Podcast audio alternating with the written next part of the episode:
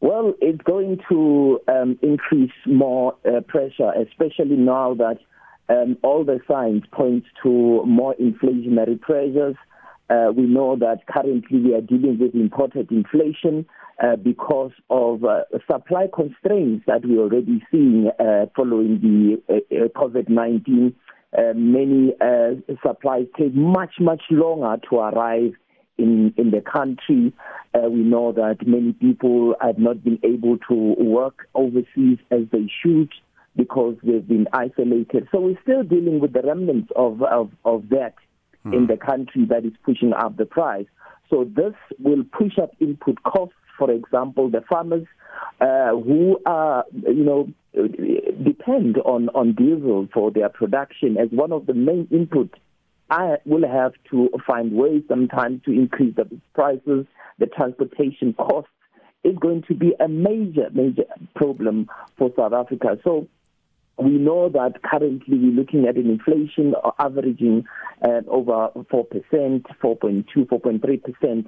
Uh, but um, if things uh, continue as they are, we could see much higher inflation uh, in this year, and then um, obviously that means that um, uh, the Reserve Bank will continue to anchor inflation expectations, uh, resulting in even more higher interest rates. But it's something that is not only here in South Africa, but also overseas. Uh, we've seen that in the U.S. and Europe, um, the central government there they are busy uh, increasing interest rates, but in their uh, circumstances it's slightly different because they've had extremely low uh, interest rates for the longest time.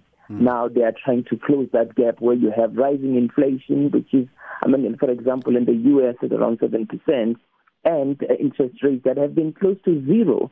Uh, so there is a need to um, to correct that. Now, there are growing calls here in South Africa to revise how the fuel price is calculated. Is this call perhaps getting any traction at all? Uh, Elvis, I doubt very much. Um, remember, there are a whole lot of things that are included uh, in the in the price of petrol in terms of tax and levies that our fiscus desperately need.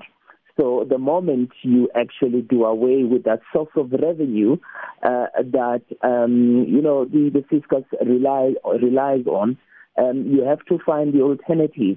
Now, I don't see um, any uh, viable alternative being put on the table because the fuel, um, you know, generates billions of of rands, um, and and it's something that South Africans, you know, must and will don't have a choice; they must buy.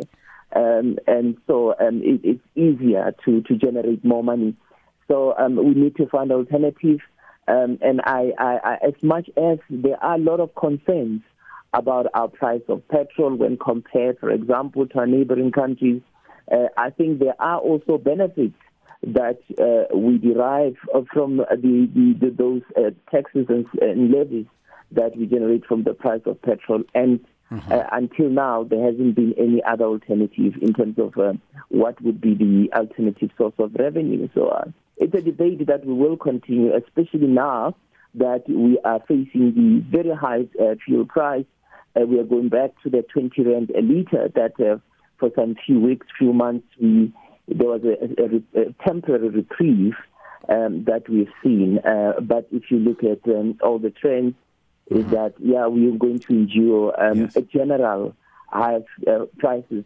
But the, the, what's also important is that uh, it's, the, the last week, uh, what the Reserve Bank was really trying to send across in terms of yes. dealing with inflation is to avoid generalized price increases uh-huh. where you'd have um, prices in the economy generally starting to increase, uh, broad-based uh, general increase in, in inflationary uh, prices.